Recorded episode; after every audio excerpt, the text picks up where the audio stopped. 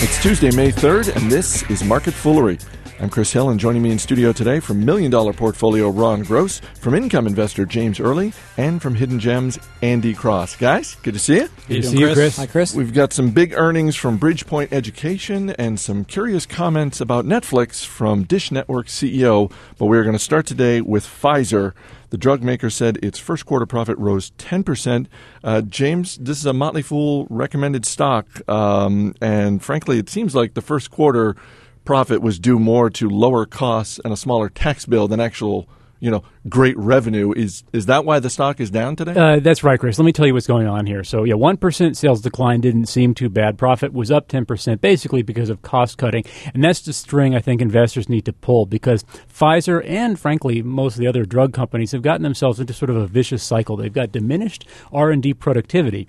So cost cutting helps profits. And and you could argue that the r&d isn't as as fruitful so it's good to cut. But then where are their new drugs going to come from? And that's the problem. Is these drug companies have become like the big movie studios. They only want blockbusters. A, five hundred million dollar drug is not enough, so they have to spin big, take big risks, and you know the, the patent protection is, I guess, not long enough for them. So I'm concerned about frankly, the, the chemical-based drug discovery model going forward. Ron? James, I was just curious what your thoughts are. So Lipitor, I think, comes off a patent in the next year or two, right? November. That's pretty, Lipitor, November Effexor, 30th. Yeah, that's right. Pretty big Viagra, deal, right? Yeah, it's a big deal. That's like the uh, number like, one. like the avatar of yeah, the, the avatar of, of Pfizer. Yeah. yeah, right. So, I mean, if you're a Pfizer shareholder, shouldn't you be scared that Lipitor, the $12 billion drug for uh, Pfizer, is about to lose its U.S. patent protection? Here's the thing, Chris. This is a very, very slow motion crash. I would, crash is even too hard of a word. A slow motion slowdown. Gentle fall. Um, yeah. Slow motion, so, slow so down. Pfizer actually has sort of a decent pipeline, so they are replenishing somewhat, but it's more of a concern of the, the rate of replenishment versus the decline, and where does the valuation play into all this? There's definitely value there, but it's just become a little more dangerous game, I think, than most investors realize. And the dividend, right, James? Like Has a nice that's dividend, A, yeah. nice dividends. That's the one But thing. they're- they're cutting their 2011 R&D spending by Yeah. 30%, and that's material. Shares of Bridgepoint Education were up big today after the company crushed earnings estimates. Uh, Ron, you own Bridgepoint uh, in the million dollar portfolio. We What's do. the story here? So this is an industry in general that's come under c- quite a bit of scrutiny uh, and and criticism. In fact, there's um, regulations in Congress to really tighten up this this uh, industry in terms of students are finishing with a lot of student debt. Their salaries are not commensurate with that debt. They're having trouble paying it back. There's a high default rate. Um, a lot of students don't actually finish their degrees and they drop out. So Sounds they have a lot of of school debt. so far. Yeah. So a lot of these companies are, are less than, shall we say, scrupulous. Can you say that? Yeah. Is that an appropriate use of the word? Yeah, I think um, so. Now, Bridgepoint, on the other hand, I think is is one of the better companies in this industry. In fact, they have increasing enrollment rates when almost every company has decreasing enrollment rates. The only one that I can think of that had an increase this this uh, quarter is actually under uh, investigation by the Department of Justice for some shenanigans with how they take in students. So this is kind of like the best in the industry, and you have a valuation that is so incredibly cheap. I think you're being compensated for the risks associated with the industry and with regulatory changes going forward. Andy? Yeah, there's a lot of um, headline risk, right, to this whole story, Yeah. Ron. So because we file, we have Bridgepoint in Hidden Gems as well, and we also own American Public Education, another uh, what I consider all star in this area. So I think a great investment approach is looking for the best run companies in industries that have a head, lot of headline risk and are un. Um, Really unfairly beaten down, in Bridgepoint and American Public were both those cases when we picked them up at Hidden Gems. Um, I think Bridgepoint is, is definitely, as Andy said, one of the, one of the better ones. They already have lower tuition rates than the rest, which is helping them uh, to keep their enrollment high.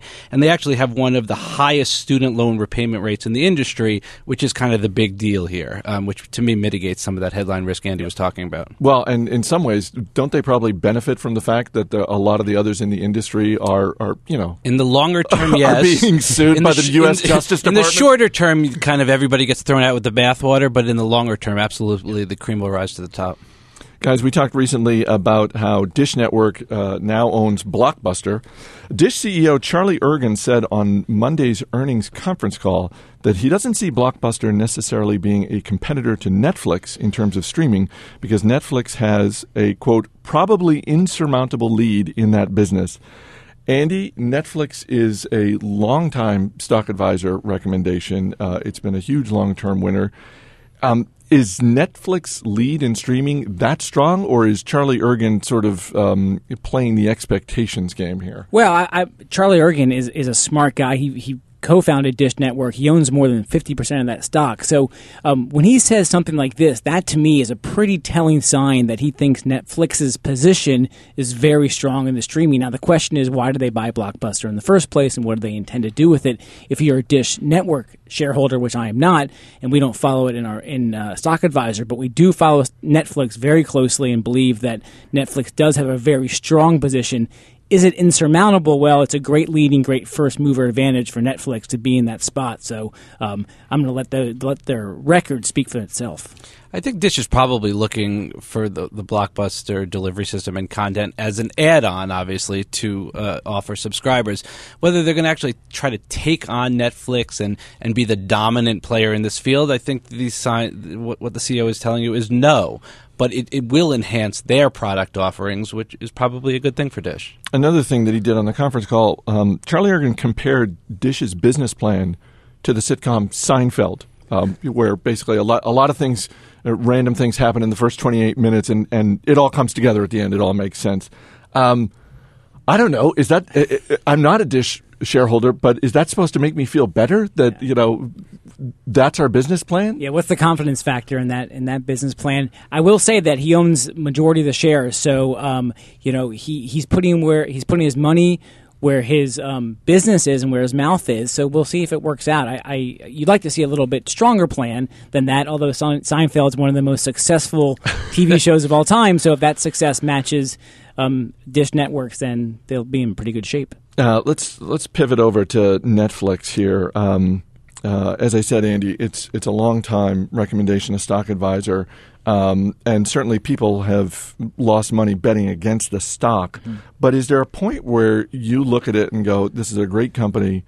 Um, Reed Hastings is a is a great manager, uh, great manager, great steward of the business, but the stock is overvalued. Well, Reed's a visionary when it comes to this area. So, um, like you said, many people have lost a lot of money betting against Netflix. Um, they have 24 million members, subscribers right now. There are estimates that could be 50 million in a few years. One in five households have a Netflix membership right now. So, and the neat thing about the business that I think people have constantly missed two things. One, the recommendation engine is phenomenal, and it's really the backbone of why people like to go to Netflix, as well as the offerings they have, but really the recommendation engine that they have that they've built and two the distribution network and the network effects of adding more and more members their member base continues to grow at a faster and faster rate so the more members the more movies the more ability to be able to go out and buy content. There's huge network effects in this business. And we're just talking domestically right now. They're starting to go into Canada. They've had some great success in Canada,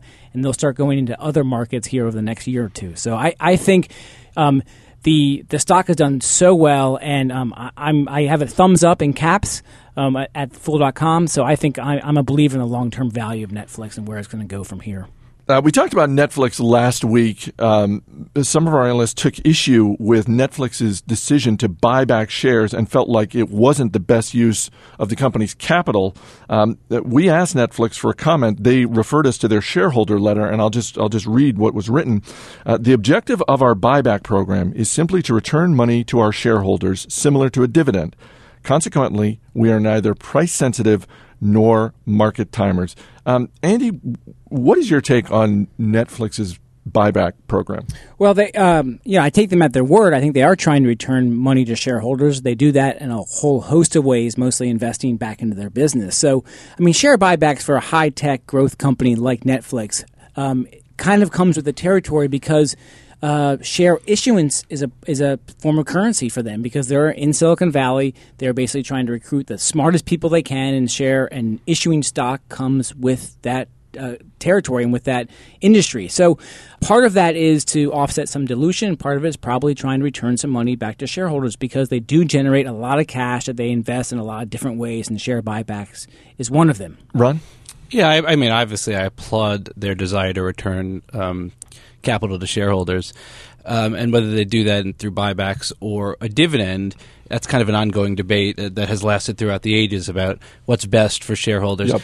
In the case of a, of a very fast growing company like Netflix that has really a, a bright future ahead of it, there's some folks that think they should just retain that capital for now and use it to grow the business, use it to grow the content offerings. And, and that's um, an interesting debate. And they generate a lot of cash too. So they're doing this as well as investing back in the business into the streaming network too. So I think I think the use of that capital over time will continue to see how that plays out for Netflix. Uh, just uh, as we wrap up, I want to go back to Charlie Ergen, who's quickly becoming one of my favorite CEOs with the, comments that he makes. He's he's he's closing fast on Carol Bartz, the CEO of Yahoo, is easily my favorite CEO.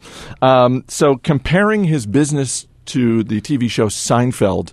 Um, let's just go around the table, and uh, for uh, for each company, I'd like to hear a TV equivalent. Ron, Bridgepoint Education, the TV equivalent. Uh, hmm, okay, um, I think Welcome Back Kotter seems to fit. It's a little bit wacky. It's a little bit educational.